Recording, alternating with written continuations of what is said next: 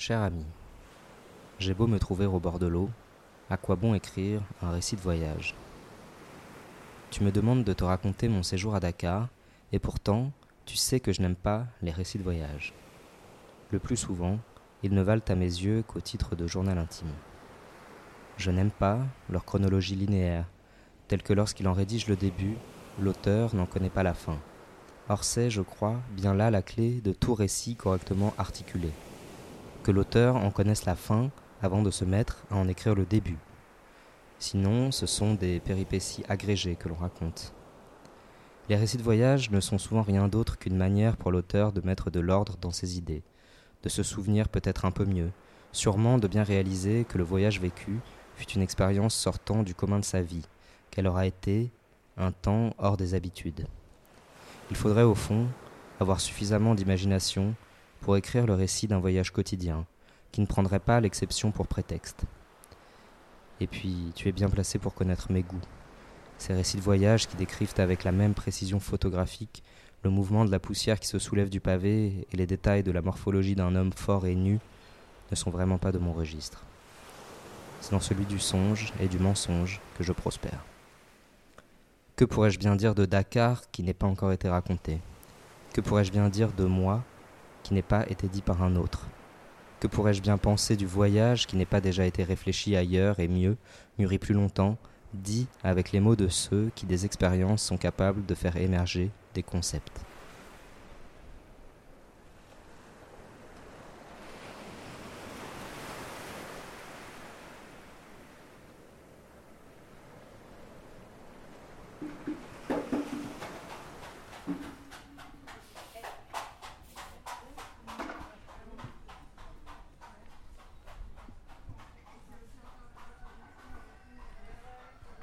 Le séjour, bien sûr, a été profus, mais je n'ai pas très envie d'en parler.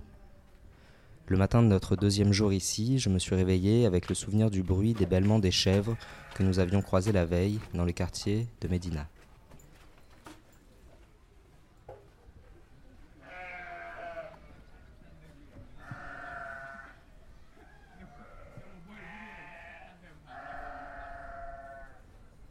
Quelques chèvres urbaines tournaient autour d'un gros bidon d'eau.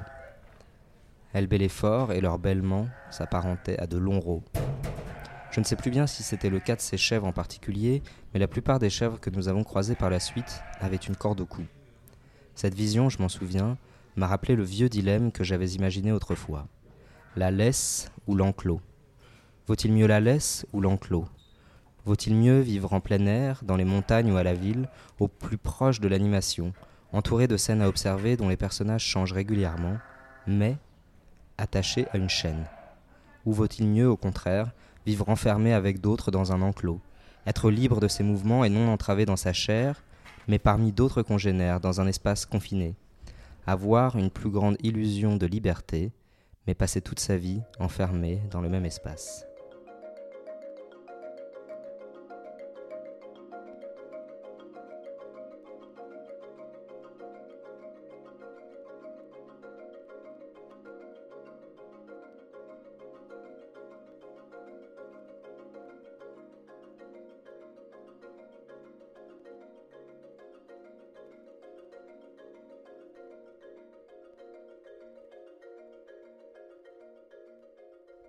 Je ne vais quand même pas te raconter une anecdote désagréable, une mauvaise rencontre.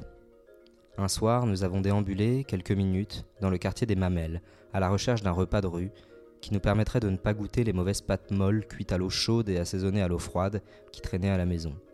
Assez rapidement, ne voyant aux alentours que des stands de fruits, nous avons demandé conseil à Monsieur Sen, qui tient une épicerie dans le quartier. Il a pointé du doigt une galerie d'art devant laquelle nous étions déjà passés. À son avis, il était possible qu'un dîner y soit servi. De la façade de la galerie émergeait l'avant d'une voiture de course, encastrée à l'horizontale. Nous sommes entrés en poussant une porte vitrée et fumée. Elle menait à un joli patio. Nous fûmes d'abord accueillis par trois chiens énergiques, tous de tailles différentes. Une sorte de teckel croisé avec quelque chose de plus poilu, et deux chiens des rues plus classiques, c'est-à-dire au poil ras et couleur de terre battue, ou peut-être de sable. L'un était de taille moyenne et l'autre de la taille d'un berger allemand. Leurs oreilles n'avaient pas exactement la même forme. Celle du grand était plus pointue. Les trois chiens étaient extrêmement amicaux. Ils nous tournèrent autour en cherchant à être caressés. Une femme blanche, à la peau rôtie et à la chevelure grise et frisée, s'est ensuite présentée à nous. Elle nous sembla d'abord très aimable, et nous nous en fîmes ensuite la remarque. Après un rapide coup d'œil dans sa cuisine, elle nous annonça qu'il était un peu tard, mais qu'il lui restait tout de même de quoi nous faire une petite salade accompagnée d'une part de pizza, chacun. Elle nous apparut alors comme une bienfaitrice. Pendant tout le temps où elle parlait, les chiens nous passaient entre les jambes et nous les caressions à tour de rôle. À un moment, Grégoire grattait même deux museaux à la fois. Nous sommes attablés et avons devisé de sujets peu notables en s'arrosant d'une grande gazelle, une bière sénégalaise. Le repas n'avait rien de bon, mais un petit goût d'hospitalité nous donnait plaisir à le manger. Les chiens tournaient autour de la table, alors nous avons parlé de ce que signifie adopter un chien. Chacun a raconté ses anecdotes propres ou celles vécues par d'autres. Puis, au moment de demander l'addition, le visage de la femme se ferma. Nous sentîmes tous qu'elle réfléchissait au prix d'une bonne grosse douille. Elle finit par nous annoncer que l'ensemble nous coûterait 7000 francs par personne, ce qui était absolument hors de prix pour le maigre et mauvais repas dont nous avions dîné. Le midi même, pour 700 francs chacun, nous avions déjeuné d'un thieboudienne massif et délicieux. Il y eut un temps de latence. Dans l'une des versions de cette histoire, nous avons payé poliment en baissant les yeux. Nous sommes sortis de la galerie et nous avons attendu d'en être suffisamment éloignés pour nous adonner à des commentaires bileux, honteux de n'avoir pas eu, à temps, le courage de protester. Depuis, lorsque nous entendons au loin un chien hurler ou un enfant pleurer, nous présumons que c'est par la faute de cette mauvaise femme. Mais dans une autre version, nous nous sommes regardés tous les trois dans les yeux, successivement. Raphaël a poussé la femme pour l'éloigner de nous, et dans un même mouvement, nous avons détalé de ce guépier. Nous nous sommes mis à courir comme des lapins. Les trois chiens ont tenté de nous poursuivre, mais l'un d'eux était trop petit pour que ses pattes puissent rivaliser avec les nôtres. Le deuxième boitait de l'arrière et s'arrêta vite sur le bas-côté. Quant au troisième, seul en chasse, trop nourri pour être endurant, il comprit vite qu'il ne nous aurait pas tous les trois. La femme aussi nous courait d'après vociférant dans un anglais rêche dans le but de trouver du soutien auprès des riverains. Elle était lente, et à cette heure tout le monde dormait. Et le temps que les premières lumières s'allument, que les premières fenêtres curieuses s'ouvrent, nous étions déjà trop loin. Pourtant nous avons continué à courir. N'ayant aucune idée d'où nous allions, nous déplaçant par moments dans le noir complet, nous avons couru longtemps, jusqu'au petit matin peut-être,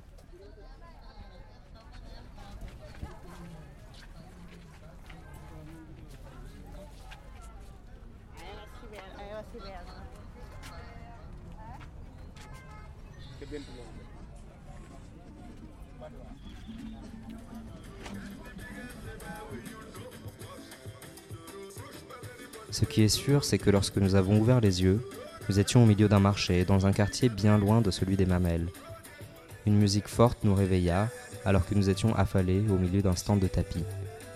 La propriétaire veillait sur nous comme une mère de substitution qui s'était refusée à nous quelques heures plus tôt.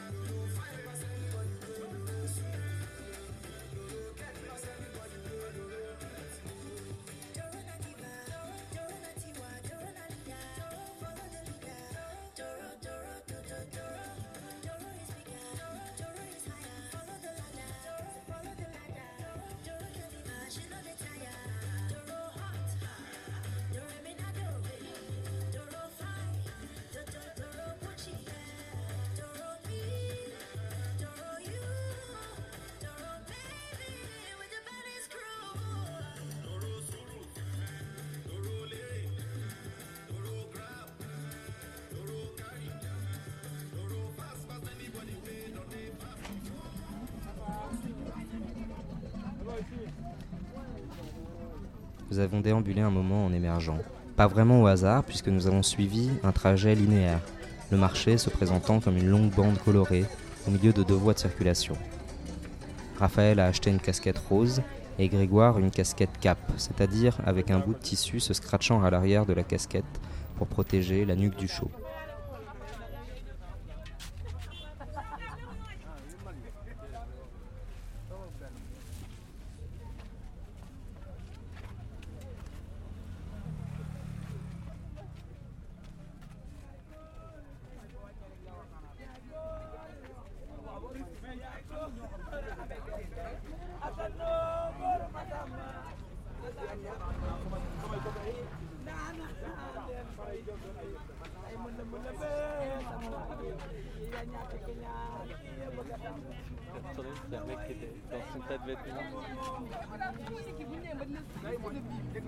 Je crois que nous n'avons jamais vraiment cessé de marcher ce jour-là.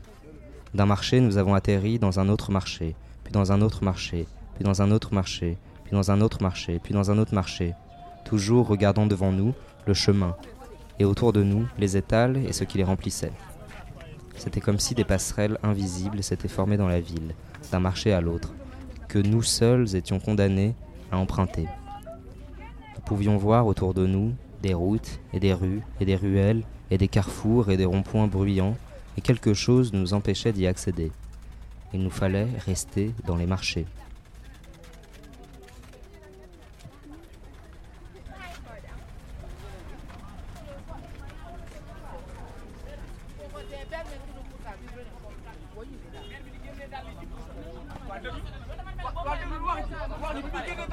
avant muy génne daal wax ju bëri. waaw bi muy génne daal ci la wax ci commencé parce que ngeen a foogoon ne dootuma xamaat place bi.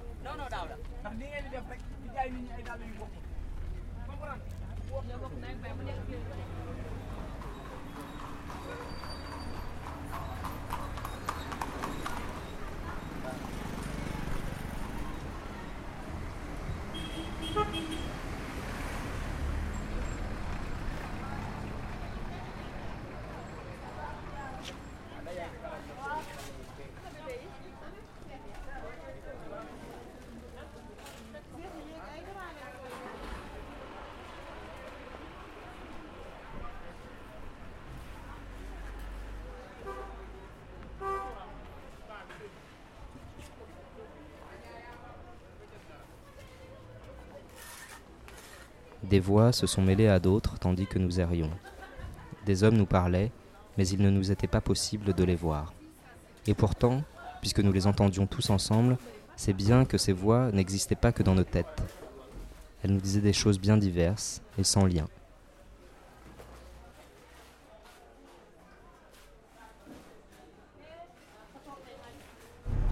quartier de Dakar,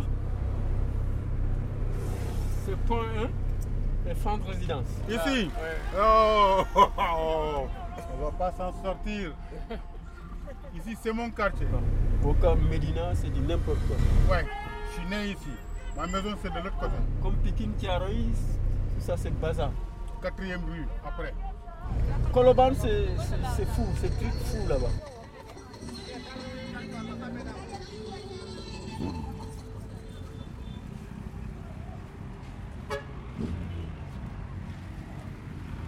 Peut-être nous guidait-elle, sans que nous le sachions, vers une sortie, puisque des marchés sans issue, nous nous sommes finalement extraits. Nous avons débouché dans les ruelles de Wakam. C'étaient des ruelles étroites, où deux personnes pouvaient à peine se croiser. Les portes ouvertes des maisons, et la proximité entre les bâtiments, l'exiguïté et le pullulement ont fait penser que peut-être, ici, on connaissait bien ses voisins, et qu'on les invitait souvent, qu'une forte familiarité de quartier devait exister, que ces configurations d'habitat pourraient me rendre heureux, ici ou ailleurs. Je me suis d'abord reproché ces pensées exotisantes, puis je m'y suis abandonné. Je me suis demandé si je devais me défendre d'un tel sentiment. Une vague envie de vivre moins seul, émanant de quelques minutes d'observation rapide d'un territoire inconnu.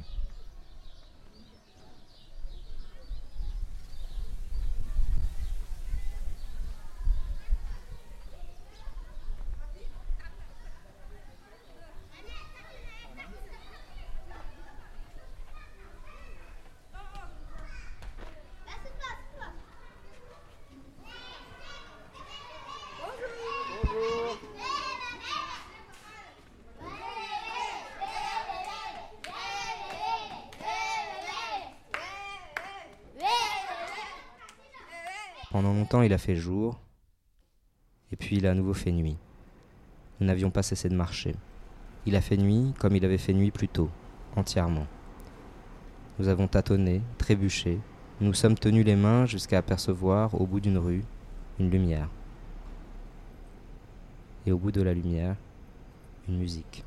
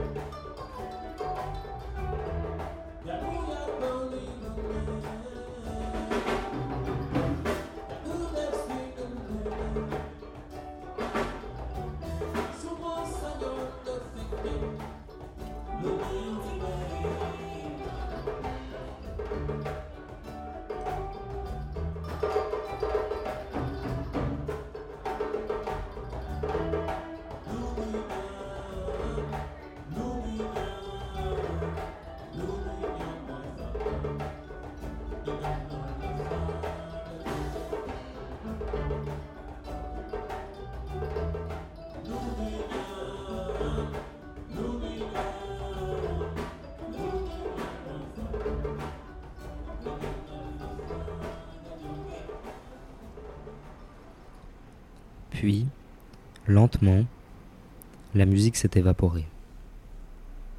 De la lumière, nous sommes retournés dans l'obscurité. Lorsque nous avons atteint la sortie, nous avions les pieds dans l'eau. Des hommes nous ont escortés du bas de la plage au haut de la plage. Selon eux, parce que souvent des gens se blessent sur les rochers.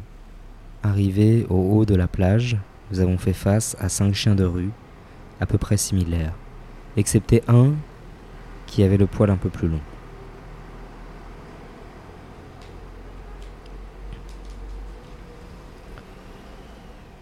À notre vue, ils ont d'abord fait semblant d'aboyer légèrement, mais il était clair que le cœur n'y était pas. Très vite, ils ont baissé la truffe et remué la queue en tournant autour de nous. Puis ils nous ont encadrés, comme pour nous protéger, et ont commencé à marcher avec nous. Il y avait bien quinze minutes de trajet jusque chez nous, et tout le long ils nous ont escortés. Quand nous avons croisé la quatre voies au niveau du rond-point des mamelles, plusieurs d'entre eux se sont jetés sur les roues des taxis pour les mordre, comme j'avais déjà remarqué que cela se faisait ailleurs. Puis ils ont continué à le faire, avec moins d'entrain, dans les petites rues où les voitures roulaient moins vite. Nous étions tous les quatre ébahis de cette escouade canine qui semblait n'avoir d'autre mission que de nous conduire chez nous, sains et saufs. Nous nous sommes tous secrètement attribués un chien totem. Nous avons partagé quelques histoires de chiens, des histoires parfois effrayantes. Combien de chiens avais-je pu connaître dans ma vie? De combien avais-je été réellement proche? Si j'y regarde bien, les chiens ont jalonné mon existence, et souvent ils l'ont rendue plus douce. Il faudrait en faire la liste et peut-être repérer des corrélations entre les grandes étapes de ma vie et la présence parfois discrète d'un chien pour les accompagner. Nous avons commencé à marcher bruyamment, légèrement ivres, excités surtout par cet escadron qui ne cessait de nous suivre. Nous parlions fort aussi peut-être pour nous rassurer, car au fond, nous n'étions pas tout à fait convaincus que les chiens n'allaient pas dans un instant de démence ou bien parce que c'était depuis le début leur plan, nous attaquer quand les rues s'assombriraient. Nous avons évoqué à voix haute la possibilité d'un guet-apens. Il y eut bien, finalement, un moment de violence, lorsqu'un chat s'aventura hors de sa propriété. Les cinq chiens se ruèrent alors sur lui, commencèrent à montrer les crocs, le suivant en meute quand il se déplaçait. Puis, ils l'acculèrent contre un portail, et malgré nos tentatives pour les éloigner du chat en tapant dans nos mains, nous crurent bien qu'ils allaient le tuer. Le chat se sauva in extremis en glissant par-dessous le portail. Le chat s'était enfui. Alors, un par un, les chiens se sont éparpillés. L'un s'est étendu sur un monticule de sable, un autre a dégarpi dans une ruelle éteinte, un troisième est monté dans une voiture stationnée. Quant au dernier, il nous a déposés devant chez nous. Là, un instrument familier nous a enfin amenés jusqu'à nos lits.